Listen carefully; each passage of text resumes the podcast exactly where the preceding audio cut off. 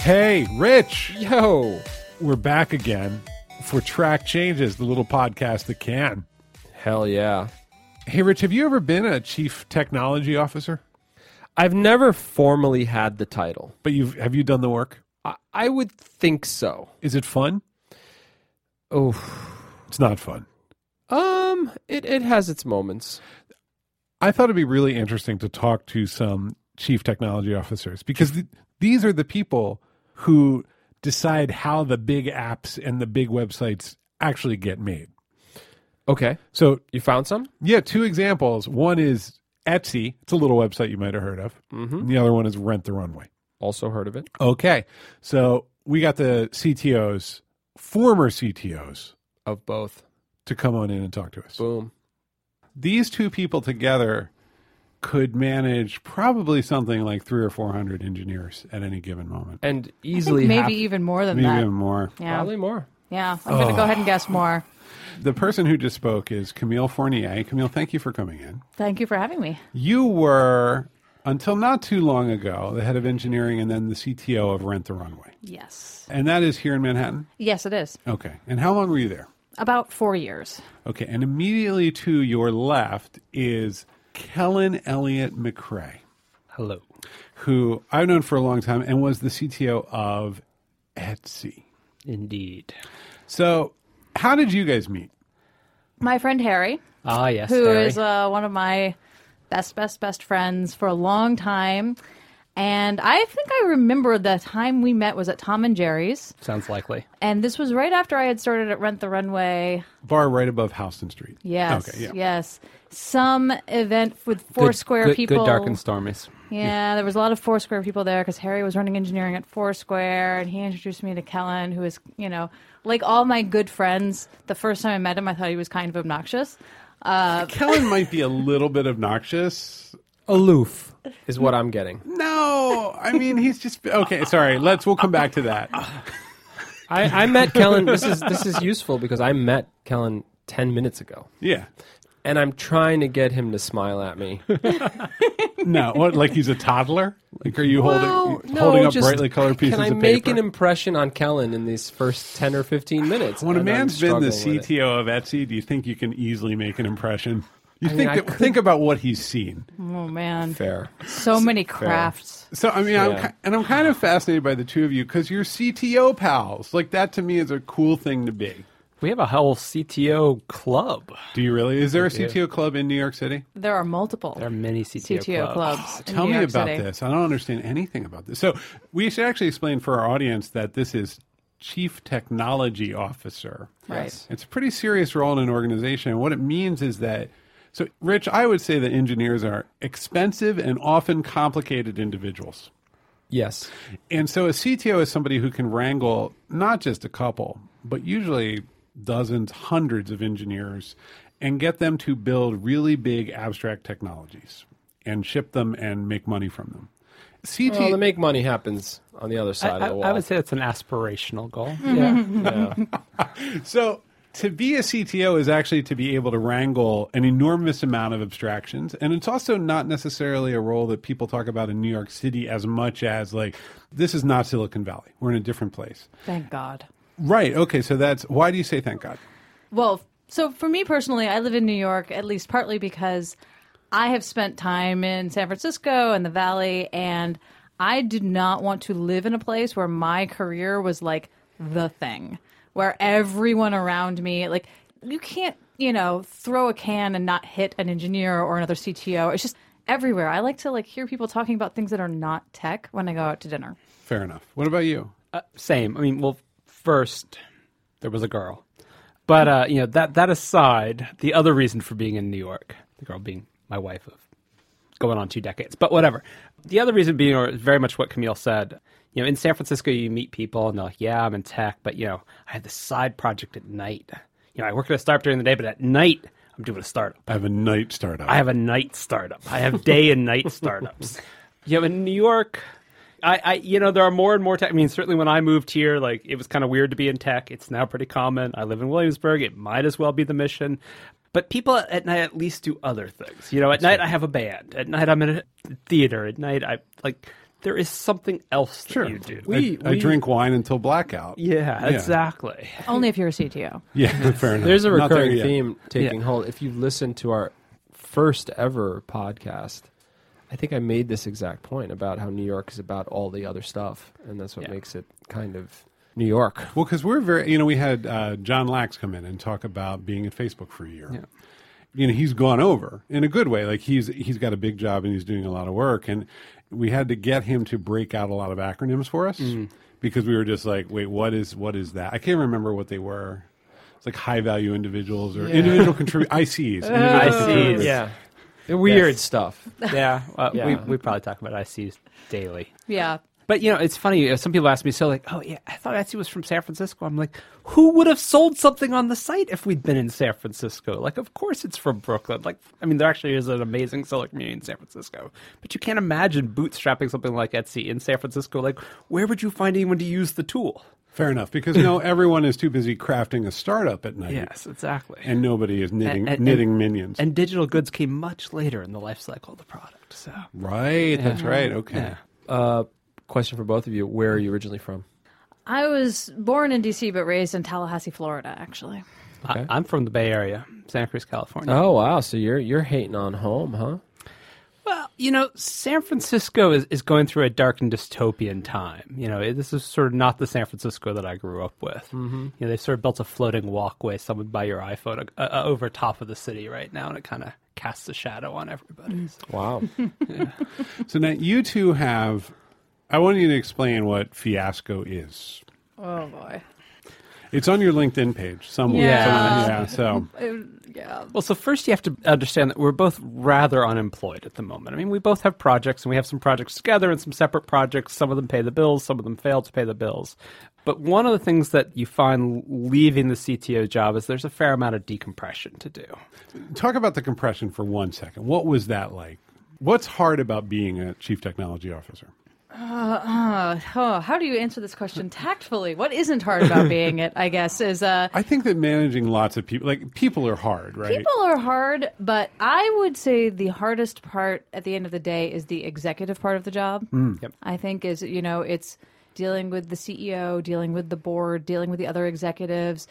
You know, trying to both protect the engineering team and keep it. You know, engineers are fragile creatures and they want to be coddled and you know they have their needs and you want them to be happy because they're so hard to hire but also like the business has things that need to get done and you're constantly kind of the person that feels like they're in between those two worlds i mean that's not all of it but that's to me that was definitely a huge part of like just being stuck in the middle of all of those negotiations Yeah, I, I think the best CTOs. I mean, there there are a lot of different possible meetings for the CTO, including like the first person dumb enough to take a job at this company. I mean, there there's sort of lots of, of possible ways you get to be CTO, but so the best CTOs are that bridge between sort of the executive functioning and the engineering function. And if you're in a tech startup, at least you probably have the largest org. You certainly have the most expensive and sort of needy organization and you're both the site of i mean like i said you're a major expense for the company but you're also the site of what differentiates the company. And you're trying to build something special. And you know there are aspects of of engineering there's a reason techstars are a thing. There are aspects of engineering culture that allow you to sort of envision the future in, in different ways that kind of run counter to standard business culture. And like your job is in that middle line. I mean like what though? What's a, what's an example?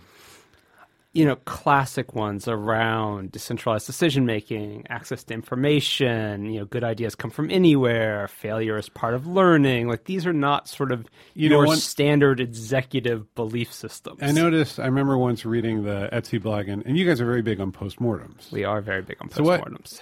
Tell the audience what a postmortem is, and maybe both of you too. Um, um, were you also a postmortem fan? Yeah, yeah. I mean, I think Etsy certainly did a great job of making that practice really widespread in the tech industry. But it's not like it's, you know, people have been doing retrospectives and and you know, looking at events for a long time. But of course, a postmortem is when something goes wrong, particularly when the when you have an engineering outage, mm-hmm. and you make an effort to once you've sort of gotten things stabilized and things are back working okay, to understand and learn from what happened. So how do I do a good one?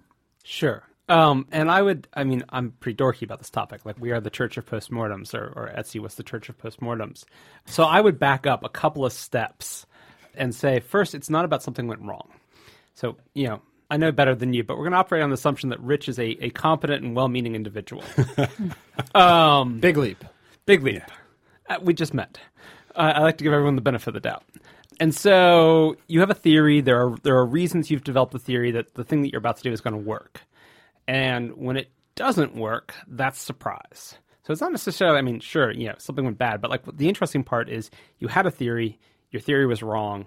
The delta between your theory and what happened, that's surprise. And like when there is surprise, you do a postmortem because something about the environment led you to believe that what you were going to do as a competent, well intentioned individual was going to work. The environment misled you. There were missing tools, there were missing practices, there were things that were broken about it. You know, the tests were passing, and actually it turned out the tests had just been commented out and they always passed, or, you know, whatever it was. There were things that misled you. And so now we're going to delve into why you were surprised. And you start off a good postmortem by getting the timeline and you're trying to get an objective timeline of what happened. And this is going to be very useful for a bunch of reasons later. But the primary reason you do the objective timeline is everyone comes in freaked out. So, wait, are you? Is and I'm talking to both of you. Are Yep. you making the timeline, or are you saying go make a timeline? This is this is you, you've gotten people in the room. Hopefully, there are people are bringing some information about the timeline. But like the first part of this collective, like we're all going to sit in the room and talk about why we got surprised, is objective. How many people should be in this room? There's not a hard and fast rule. Obviously, it gets harder the more people are in the room. Okay. Yeah, I mean, I, um, I would say the interesting thing to me about postmortems, just to interject for a minute, is that I think Etsy's even like John Allspaw, who's one of the big you know postmortem folks from Etsy, has like run classes on doing postmortems. Other people have run like you can take training. It's not a whole, it's not a long training, but you can take training on how to run a postmortem. But at the end of the day, I mean, it's kind of like any other meeting. It depends on a little bit on who's there Yep. and your discipline in following a certain process. Some of my favorite postmortems have actually been business postmortems, which are, you know, I think you can't describe that necessarily as someone had a theory and then they were surprised. Often the surprise was that nobody had a theory at all. There was no plan. And then, you know, many Someone things. always had a theory about why it was a good idea, even if it was hmm, unexamined. Maybe, maybe that. There's always a theory about why. I mean, there are often unexamined theories. like are- I was hungry and we needed to get this done. I'm just like saying. there are theories that play in. So it's always a little bit different. You know, you set Yeah. up the timeline, but the, the number of people in the room, the discipline with which Yeah. you do it. The interesting thing about the postmortem is the goal is not to be blaming people for fat fingering something, mistyping something, having a bad theory, but just to actually make explicit the unstated assumptions and make explicit the things that, you know, whoops, we really didn't think that that could go wrong. What can we learn from this? And the fascinating thing is the person who's most likely to blame someone is the person who made the mistake. I just wasn't paying attention, human error, like I should have been doing my better job. That's kind of useless. I mean, the fact that, that, that you weren't perfect is not actually news to any of us. Like, this is not actionable information. And so, a huge piece of, of trying to get past the blame is trying to get past the person who was the primary actor blaming themselves. Because once we get past that, we can start to understand what it is that led them to sort of their false confidence to act. Okay. So now you've started an organization called Fiasco. no, no, no. We mm-hmm. are interns. We are, we are, Interns. We are Interns. interns at Fiasco. yes. So you've left, you've both left CTOing, and you both sort of decided to hell with it at the same moment in your lives, roughly. Yes. Coincidence. And you just keep running into each other on the street. They both have the same tattoo. Yes. Yeah. which It's a- is no tattoo. It's, it's of a cloud service. And you can't see it, but it's there. Would you CTO again? Yes, no. yes, but not next. Oh, what's next? Hopefully not CTO. Uh, you know, it, it would depend on the people. It's a terrible job. yeah. What makes it terrible? What makes it good? What makes it terrible? And so, I mean, a huge piece of what makes it terrible is any other, like any other senior management job, and certainly any other senior management job that sits atop a creative profession. You got here because you were good at doing something else that you really enjoyed. You know, and as your team gets larger and larger, you know, if you are being responsible, all of the fun parts of your day you've delegated. And the only thing that manages to make it to your desk are the people problems. And actually, you've got people for the people problems. So the only thing that manages to make it to your desk are the people problems that they didn't want to deal with. By definition, you are dealing with the things that were not easy and do not have easy answers and look nothing like the reason you started doing this work. I think that definition is actually a universal one. Yeah. Yeah. That's a Yeah. C blank O Yes. Yes. explanation Right. that he just gave. Yeah. and Yeah. it has nothing to do with tech, actually, at that point. Well, Well, tech I think adds its own set of Tech- wrinkles tech- to yes. it because of just the, The drama. subculture bubble that Yeah. you tend to be nurturing I mean, inside of businesses. starting with a, a real distaste and sort of scorn on management as a profession, which is part of the sort of the tech subculture. Mm-hmm. Um, and so there's a lot of self hatred that goes into being a, a, a sort of a tech executive. Um, because you least- should be a genius programmer. Yeah, exactly. Okay. That's the real work. Because the best organizations don't need managers, man. they are just like free. They Oh. just self organize. Like GitHub or Valve. Right. Exactly. Yeah, so there's a lot of, I mean, what, If what we were smart enough, we could just lead ourselves. What listeners don't know is that there, this is actually a real theme in, in tech culture is that maybe management shouldn't be there at all. It's just getting in the way of true productivity. I mean, you could argue that the best CTOs appear to be not touching anything, Uh, most of the time. right? I mean, I think the the be- and again, you know, the sort of the the fifth order leadership or whatever. You know, people think that they're doing it themselves or whatever the sort of the various Jim Collins. I think the best CTOs seem like they're not doing things most of the time. Seem, I think, is the key. But also, there does have to be. I'm a strong believer in this. Not everyone agrees. Like, there does have to be teeth. Like, there does have to be a sense that they're like, these are the boundaries. These are the lines. As long as you stay Yeah. inside these lines, everything is fine. Yeah. When you step outside these lines, then we have a conversation. Correct. And if, and if that is absent, as it so often is in organizations, then you have a problem. See, that's one of the things with partnering with Rich is Rich is the teeth. Yeah. Like you, you are you are very clear about boundaries in the organization that we've built. I'm learning that as we partner. Yeah, I think conveying where those boundaries are is good. I think constantly going around and biting people doesn't get you there. Yeah. Um, I think signaling out that those boundaries are there. And again, I think you're speaking pretty universally here. I'm sort of the operational lead of a shop, which is not CTO, but Yep. very a lot. Just about I'd say ninety percent of what you're laying out here applies. I mean, it's, it's a little bit like raising toddlers, which all of us are familiar with, right? Oh, you hated the You're- analogy of parenting and managing. I do because I'm a woman and therefore I turned into mom. but nobody likes mom. You don't Camille, I be disagree mom. with your term toddlers. I gotta, I gotta Yeah. be watchful here. We've got a team of people. No, no, If I sit here and agree, if you jump in and agree with this, Paul, no. I don't say, mean. yeah, I they don't- are like No, I, toddlers. no, I all do. I only mean like toddlers or like children, and that like you know one of the things if you read any parenting literature that you are supposed to set boundaries for your children, Yes. right? And so yes, your team is not children; they are adults, and they should. In fact, I think this is one of the things that I love about the tech culture is that you do want them coming back to you and you know having a conversation but at the end of the day for organizations to run successfully there have to be Yep. standards and you may reevaluate those standards Yep. you may question them occasionally and change them it's not that they have to be set in stone but they have to exist So I'm not supposed to help engineering in the toilet. That is that's just been a I, I've caught you twice, and seriously, one more time, we've got a whole other set of issues. Um, I think you're you're you're laying it out exactly. You know, I think the other wrinkle here is some of the best engineers, they have this view of how of that what they do, that the craft that they're doing is just pure, and it's too bad that it's been tainted by business and tainted by all these other interests because there is a purity to what they're doing. well, and that comes. You see that in like language battles. That's Oh, when, when people start to monads yeah, Yeah, yeah, monads, right? Like the whole Haskell scene. Now you were all PHP for about seven hundred years. So so so Etsy was a was a diverse set of technologies when I arrived five years ago. And we standardized on PHP among other things. I mean PHP has this amazing quality. You never have to argue about the elegant way to do anything. it's true. You just it's just done. he's pulled out that argument before. I It's a just feeling. sad. yeah, You, it, it's just never part of the conversation. yeah, it's true. There's there's a way to do it. Oh, tires will burn for so long. You just light them on fire and they just burn and burn. Uh, yeah, no, I, I, uh, I, I meant to listen to the podcast, so I had some idea what we were going to talk about. No, it's Um, just mostly us throwing people under the bus. Absolutely. So I, I started to listen to the last one, and I and I, I just couldn't take it anymore because actually I think it was Rich said something like, "Well, you know, you should really let people use exciting platforms or something like that." boo.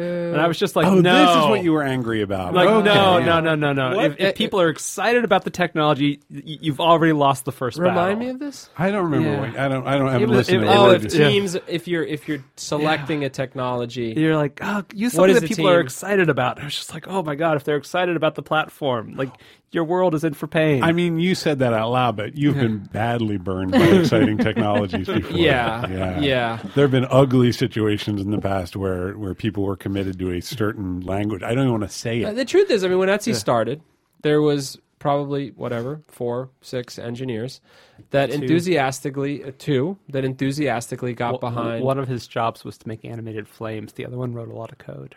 Okay, so one, Yeah.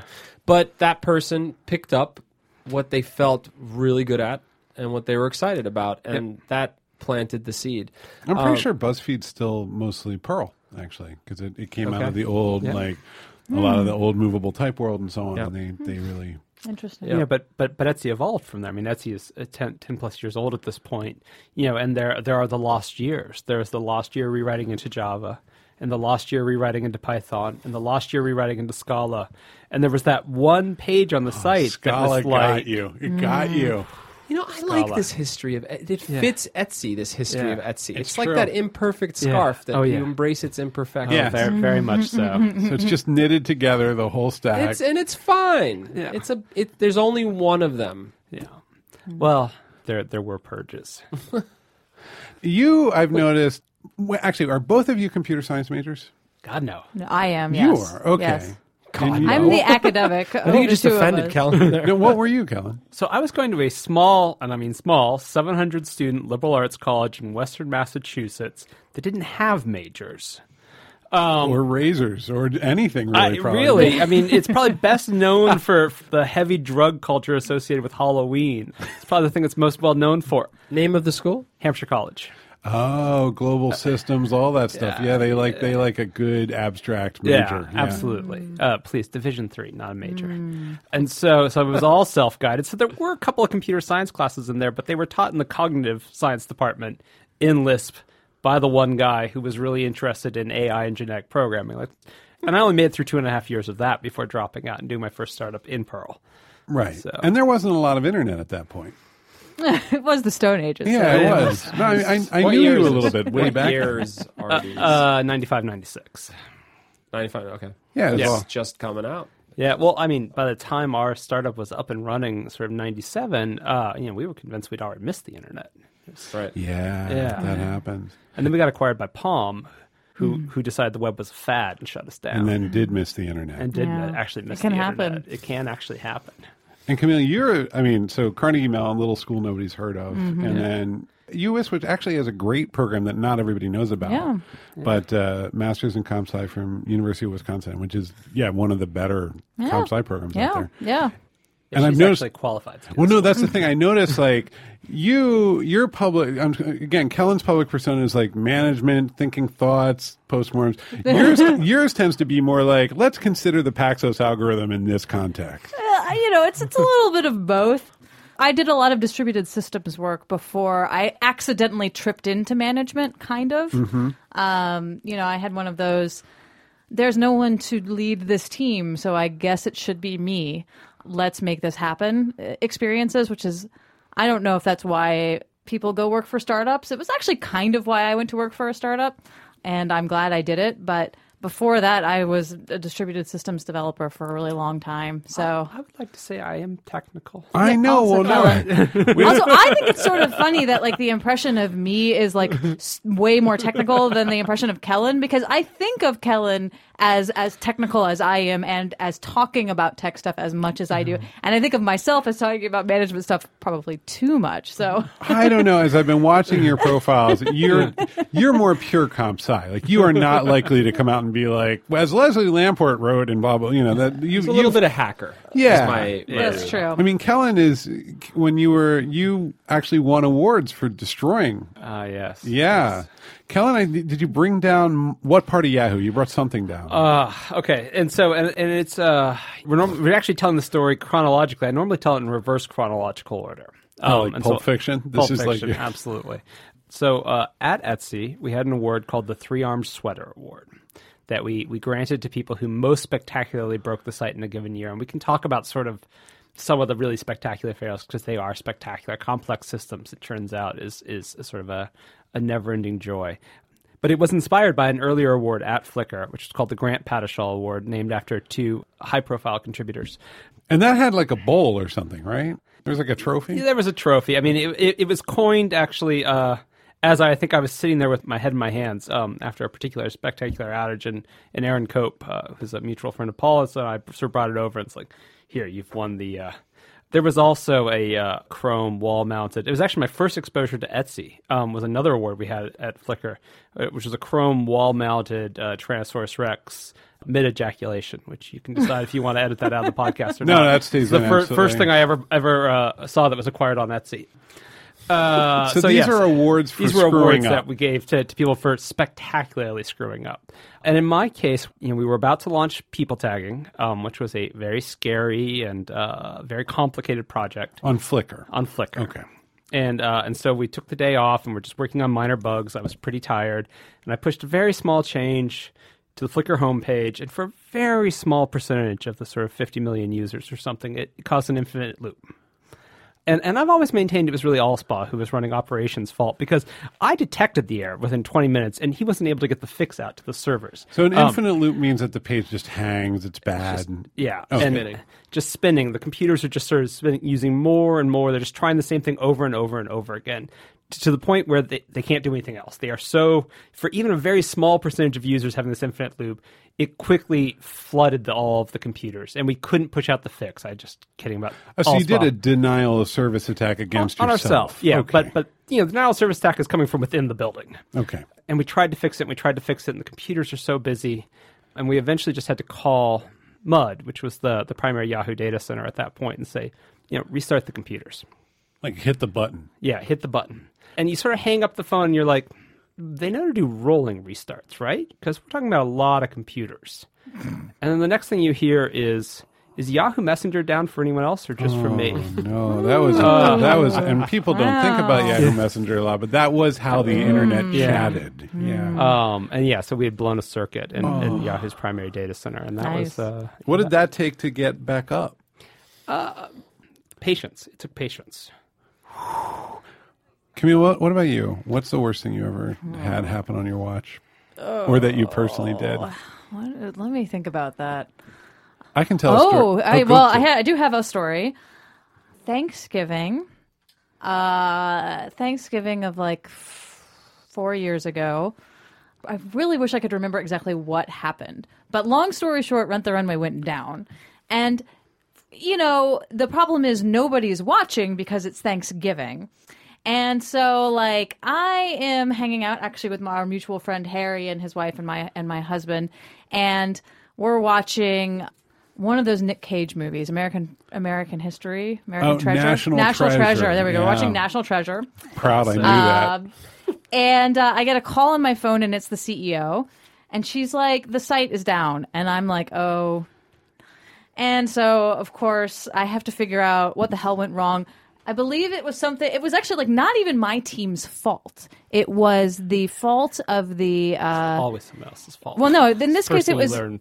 It, in this case, it was well, whatever. The cause of the outage. Let's put it that way. The cause of the outage was a like I believe it was like a network switch getting reconfigured by our hosting provider Oh, on Thanksgiving. on Thanksgiving because you know like it. that's the day to do it. Um, but of course, like I, I'm like, oh well, this is beyond my depth. So I'm having to call our head of ops, who finally like picks up his phone, and he's you know in New Orleans and like a little tipsy and we finally get him on and like he figures out who to call. And it's just like, you know, unfortunately this is not nearly as spectacular as taking down a whole data center. No, but there's an expanding graph of Thanksgivings being ruined, which is kind of amazing. Yes, and you know, and I, you know, it, in retrospect, it's like no one was really using this Renting is, the this runway is, at that This is before the days when like everybody would have like their Black Friday deals, like easing into like the day of Thanksgiving. The, you know, and I agree. Kel- Kellan's giving me this look like the site should never be down. No, Camille. I'm not. I'm How saying that- dare you? no, not at all. Uh, I was just saying it's not before. I, we had a policy for years at Etsy that no one took Thanksgiving. Thanksgiving was just not a holiday we did at Etsy because Wow. because you're a commerce site. That's Wow. hard. Yeah. That's That hard. sucks. Well, Yeah, well, actually, that was that was the phrase. Like Thanksgiving's going to suck, but we promise Christmas will be great. Well, that doesn't work Actually, if never you are actually doing. followed up on making Christmas awkward great. if for that us. doesn't that doesn't work if you are doing rentals and your biggest rental day is New Year's Eve. Yeah, fair enough. So uh, different different commerce so profiles. different commerce profiles. I had a client once say the words, um, "Do you want to do you want to see your kids or you want to feed your kids?" To- Wow, Yeah. that's a special one. Ouch. Yeah. Yeah. A- Actually, one of the other things that, that came up is probably a moment to me. Camille and I actually are, are running a training for engineering managers and directors right now, but the training I really want to run someday, and I want to find a safe space to run it, is managing your CEO.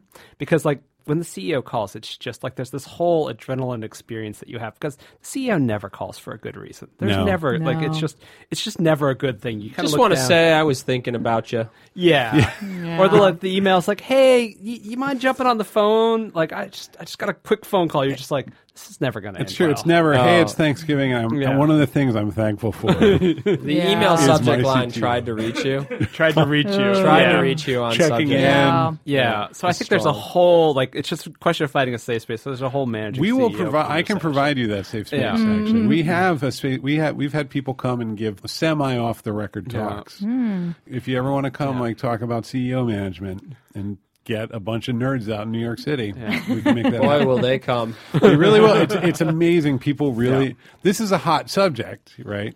So, all right, you guys are going to need to go. Yep. You have to. Yeah. it sounded a little worse than I meant. Um, It's like this is not working. this is We tried. This is terrible. But the uh, this is actually incredibly incredibly useful. So I feel um, you've been really kind of modest about the stuff that you're up to. But what are you like up to? Like people are going to hear this. What do you want people to know about where you're at right now and how they what what do you need?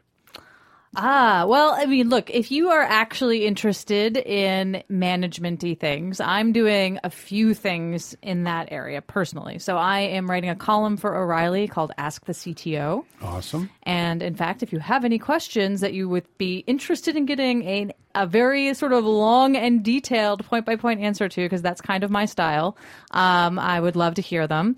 Uh, so I'm doing that. I am actually also working on a book around engineering management. And it's literally the, the angle for this is very much on the stages that you tend to go through as a manager in an engineering management career. So mentoring, being a tech lead, having a team, having multiple teams, being in more senior management, you know, dealing with all the things from a very much both like a management but an engineer's perspective, right? Like how do you think about these special creatures that are engineers and and you know help them do well and, and enjoy the career yourself How do I find that O'Reilly column? that's a good question i mean i think if you search o'reilly ask the cto you'll find it it's i mean it's definitely o'reilly.com if you look under the writers for my name as well It's also linked from your blog. it's probably linked from my yes it is linked from my blog Which I, is elidedbranches.com E L I D E D branches.com. Mm-hmm. Okay. Yes. What's the story behind that URL? So I have wildfalls.blogspot.com and it was called Elided Branches is the title of the blog. And then when I could finally get the URL, I could not get Wild Falls, unfortunately. So I got Elided Branches instead. It's a granola brand. yeah. Wild Falls is? Okay. Uh, while Wild Wild. false.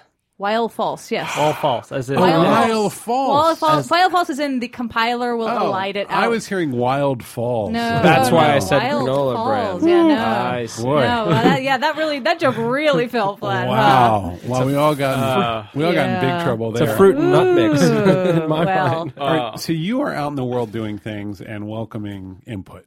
Yes. Okay, what about you, Kellan? What's next Well, for? I'm, I'm making a note to, to answer the question first rather than second after Camille next time I'm asked that question.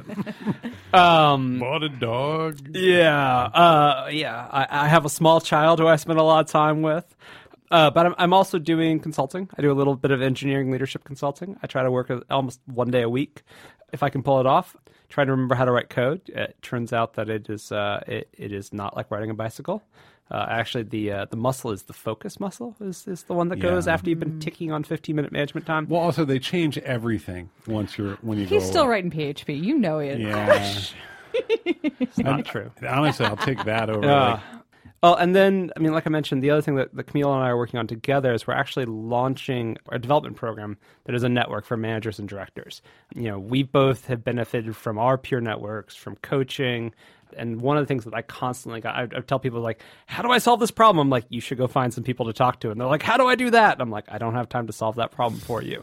so now I'm solving that problem for folks. Um, and so that's another thing that we're working on together. Right so now. that's you two together. that's Yes. us together, sort Okay. of and. What's the problem I might have? So I have a problem, which is I need to, you know, I have a big project that I need to get done by the end of the year. Do I come and talk to you? What do I do? So what we're trying to do is we're actually trying to build cohorts of people that talk to each other and actually sort of have trust networks where you've you know coming out of that you know 20 odd people who sort of have the same types of problems that you do who you might be mm-hmm. able to talk to.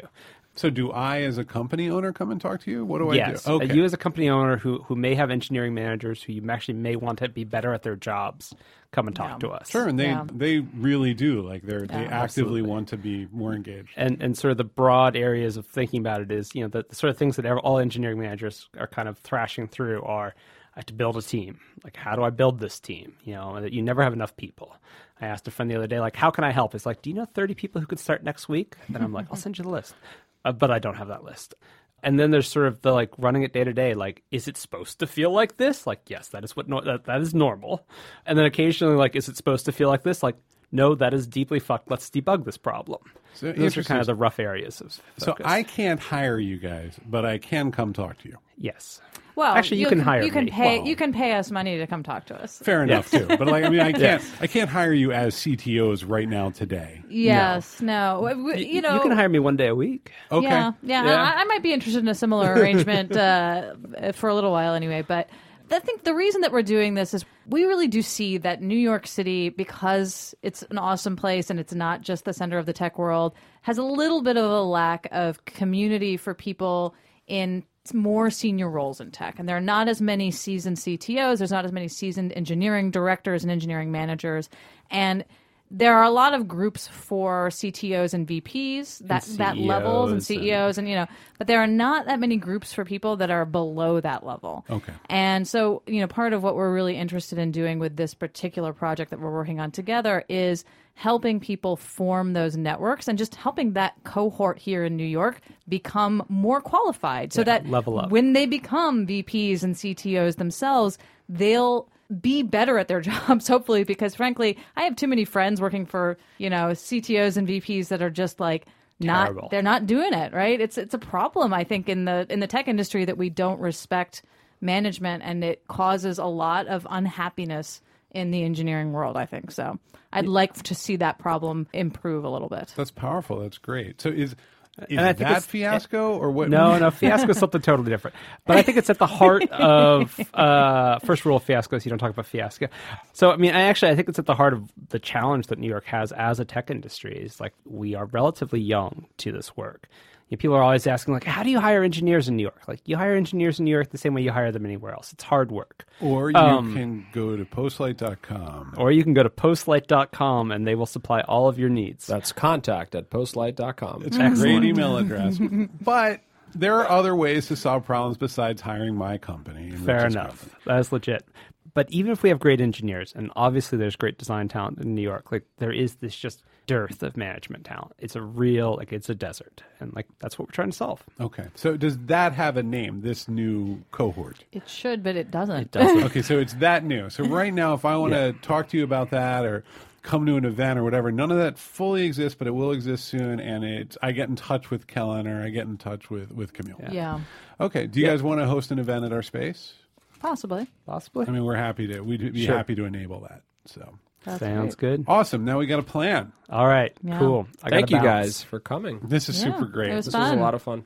Camille, thank you. Thank you for having me. Kellan, thank you. My pleasure. Well, you know, I think typically when people leave, you kind of want to trash talk them, but they were great. They were really good. They are very, very smart, very together people. Yeah, and actually, they actually care about the perspective they're in, and they're not just sort of ah, the hell with that. That was ridiculous. No, they want to build else. a they want to build a culture where people can do meaningful work. Yeah. which I I admire. Would you um, would you work with those people? I really would. I, would too, right? I was as I'm listening to both of them talk. I'm, I'm thinking to myself, why did I have to work with that other person? I know, seriously. Like these are really strong. These would be great CTOs in your organization. Now I just caused 11 people who I've worked with to wonder. if- Oh, you're gonna. A lot of I'm LinkedIn connections are gonna die tonight. A lot of like, why am I suddenly down to 492 connections? so listen, if you like this program, and some of you do, the way to demonstrate that is not necessarily to give us any money or to do anything that would actually require any severe effort or for you to suffer in any way. I don't want you to suffer. What I want you to do is move one finger over the trackpad or the mouse and go to iTunes and give us a rating. Four stars would be fine. Five stars would actually be better. good, just really good. And write a little review. People are writing reviews. And what that lets the world know is that maybe they should listen to this. Maybe they should jump into the community that is Track Changes. And that gives us the will that we need to continue. Yeah, to move forward. If you need us for anything, not just to give us money and, and hire us for things, but to ask us questions, we love it. We love hearing from anyone. You can tell us what you like. You can tell us what you don't like. Just send an email to contact at postlight.com. That goes straight to Rich and me. And we love hearing from people. Yep. So we'll see you next week. Rich, let's head back to the office. Let's go. Back All to work. Bye.